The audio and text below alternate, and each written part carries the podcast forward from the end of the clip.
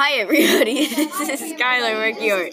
Thanks for joining me today. So, our topic for this afternoon is poetry. And today I'm going to be reading two of my favorite pieces written by yours truly and Maya Angelou. The first piece I wrote is called Racism. The second piece is called Freebird by Maya Angelou.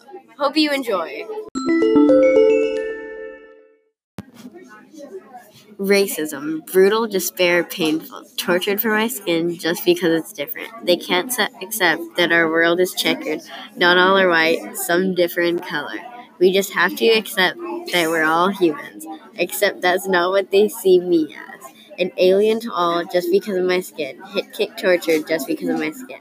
Why can't they accept that my skin doesn't define me?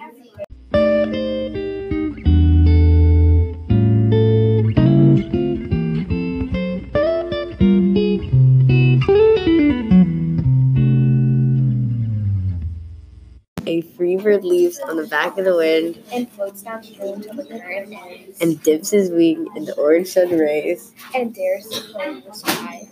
But a bird that stalks down his narrow cage can seldom see through his bars of rage. His wings are clipped, His feet are tied, so he opens his throat to sing the cave bird sings, with a fearful trill of things unknown, but longed for still. And his tune is heard on a distant hill. For the caged bird sings of freedom. The free bird thinks of another breeze, and the train itself through the sighing trees. And travelers standing on a bonfire lawn, And he names the sky his own.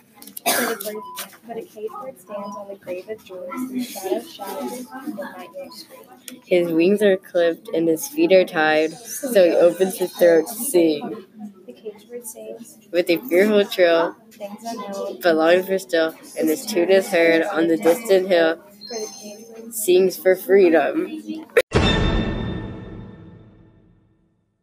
Hope you enjoyed listening as much as I enjoyed reading. If you enjoyed this podcast, don't forget to tune in tomorrow. You can also subscribe. And don't forget to follow my ELA class on YouTube. You can find us at Sophia M. Thanks, everybody.